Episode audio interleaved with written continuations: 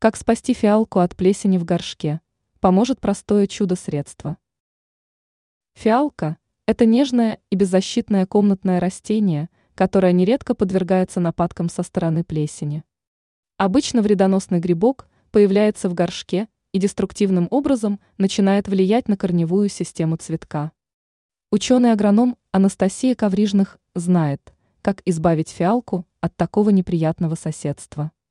По словам эксперта, уничтожить плесень можно довольно просто и быстро при помощи чудодейственного средства. Цветоводом на заметку.